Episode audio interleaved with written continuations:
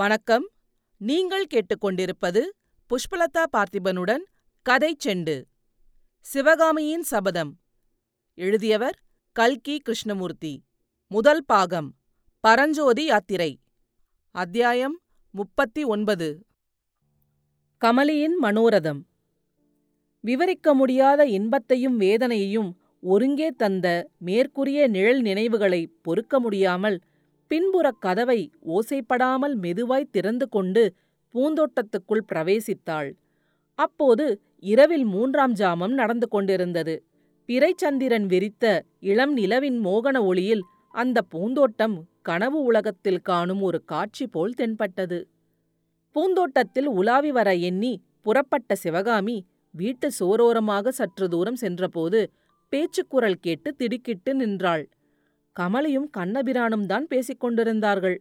அவர்கள் இருந்த அறையின் பின்புற பலகனி வழியாக அவர்களுடைய பேச்சு தெளிவாக கேட்டது.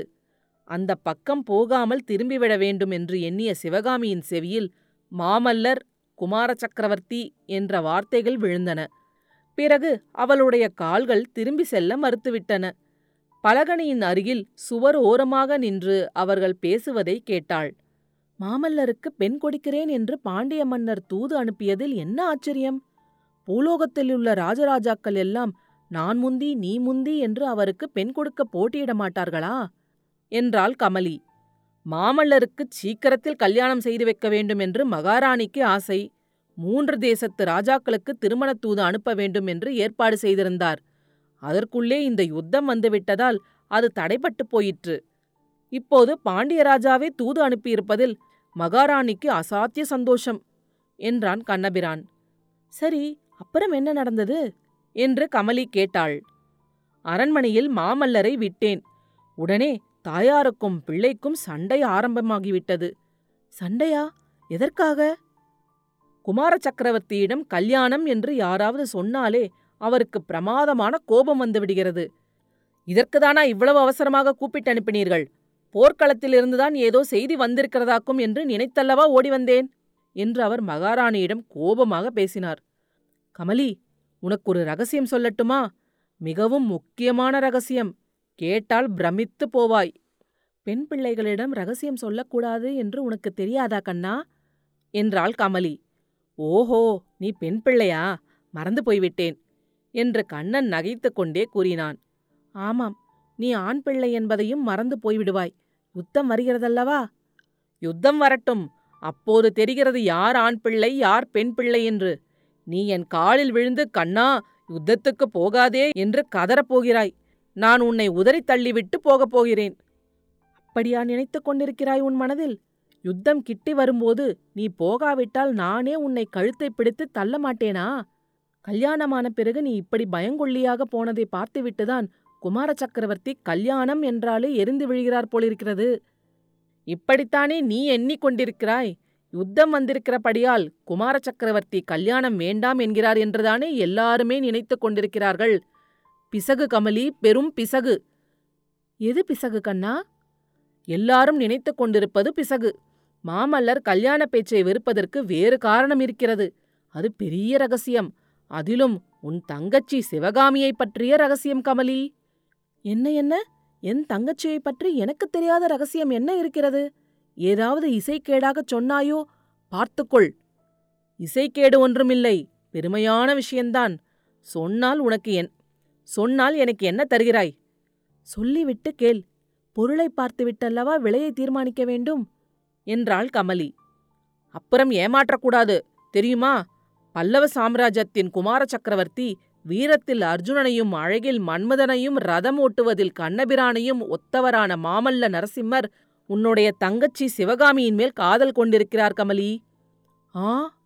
என்னும் சத்தம் மட்டும்தான் கமலியின் வாயிலிருந்து வந்தது. அவள் ஆச்சரியத்தினால் திகைத்து விட்டாள். வெளியிலிருந்து கேட்டுக்கொண்டிருந்த சிவகாமியின் நெஞ்சில் அந்த ஆ சத்தமானது கூரிய அம்பை போல் புகுந்தது.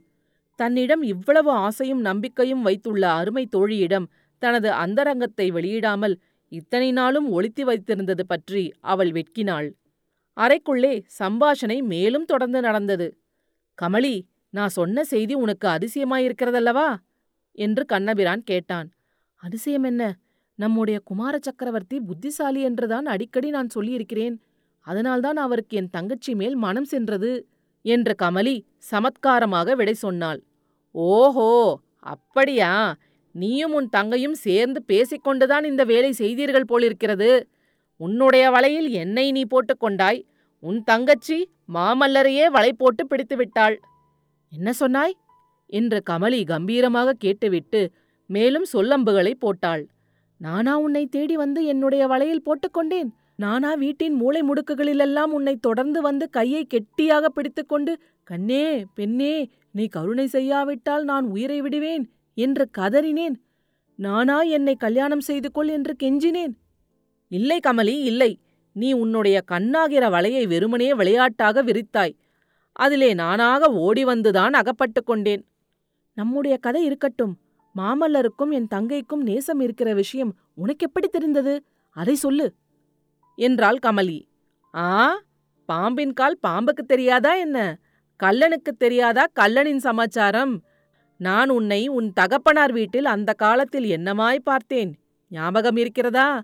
அம்மாதிரியே உன் தங்கையை இப்போது மாமல்லர் ஆர்வத்தோடு பார்க்கிறார். இவ்வளவுதானா? இன்னும் என்ன வேண்டும்?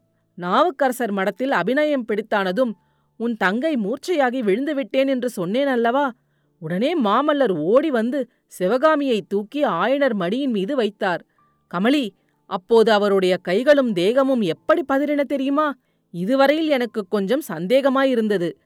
இன்றைக்குதான் சர்வ நிச்சயமாயிற்று இதை கேட்டுக்கொண்டிருந்த சிவகாமியின் தேகமெல்லாம் சிலிர்த்தது. விம்மலுடன் அழுகை வரும் போல் இருந்தது.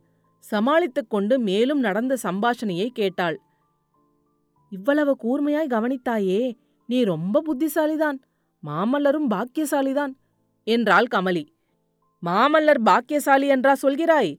இதனால் ஏற்படப் போகிற சங்கடங்களை எல்லாம் நினைத்தால் சங்கடம் என்ன வந்தது? குமார சக்கரவர்த்தியின் கல்யாணம் என்றால் நம்முடைய கல்யாணத்தைப் போல் என்று நினைத்து கொண்டாயா? எத்தனை எத்தனையோ யோசனைகள் செய்வார்கள். கண்ணா என் தங்கையை மட்டும் சாமானியமான பெண் என்று நினைத்தாயா? தமயந்தியை மணந்து கொள்ள தேவலோகத்திலிருந்து தேவர்கள் வந்தது போல் சிவகாமியை தேடிக்கொண்டு வரமாட்டார்களா? ஏதோ தமயந்தி மனம் வைத்து நல மகாராஜனுக்கு மாலையிட்டாள். ஆனால் தமயந்தி அரண்மனையில் பிறந்த ராஜகுமாரியாச்சே கமலி.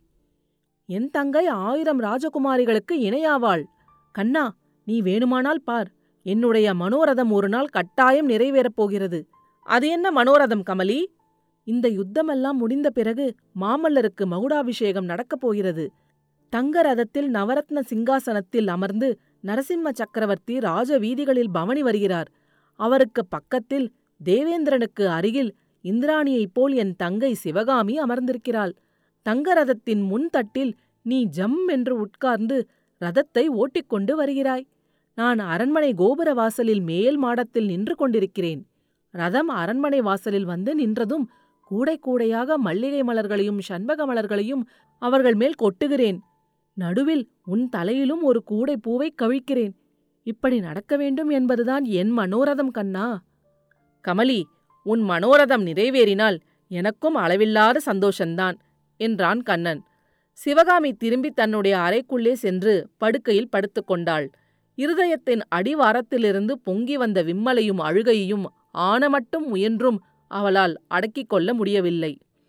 இரவு நாலாவது ஜாமத்தில் விழிப்புமில்லாமல் நித்திரையும் இல்லாமல் அரை தூக்க நிலையில் சிவகாமி படுக்கையில் புரண்டு கொண்டிருக்கும்போது முன்னர் அவள் மனக்கண்முன் தோன்றிய நிழல் தோற்றங்கள் உருவமெடுக்க ஆரம்பித்தன. ஒரு செண்பக மரத்தின் கிளையில் இரண்டு புறாக்கள் உட்கார்ந்து ஒன்றோடொன்று கொஞ்சி விளையாடிக் கொண்டிருக்கின்றன. திடீரென்று சுற்றியிருந்த மரங்கள் எல்லாம் தீப்பட்டு எரியத் தொடங்குகின்றன. ஆண் புறாவானது பெண் புறாவை பார்த்து நீ இங்கேயே இரு நான் திரும்பி வந்து உன்னை காப்பாற்றுகிறேன் என்று சொல்லிவிட்டு பறந்து செல்கிறது. அது போன வழியையே பெண் புறா பார்த்து கொண்டிருக்கிறது. ஆண் புறா திரும்பி வருமா? வந்து பெண் புறாவை தப்ப வைக்குமா? இதை அறிய முடியாதபடி பெண்புறாவை நாலாபுறமும் புகை வந்து சூழ்ந்து விடுகிறது. அந்த நேரத்தில் அவ்விதம் புகையினால் சூழப்பட்டிருப்பது பெண்புறா அல்ல தானே என்று சிவகாமி பிரம்மையுறுகிறாள். கற்பனை உலகக் காட்சி மாறுகிறது. மல்லிகைத் தோட்டத்தில் ஆணும் பெண்ணுமாக ஒரு கலைமானும் ஒரு புள்ளிமானும் துள்ளி விளையாடிக் கொண்டிருக்கின்றன. விளையாட்டின் இடையே புள்ளிமானானது மல்லிகை புதருக்கு அருகில் மறைந்து நிற்கிறது.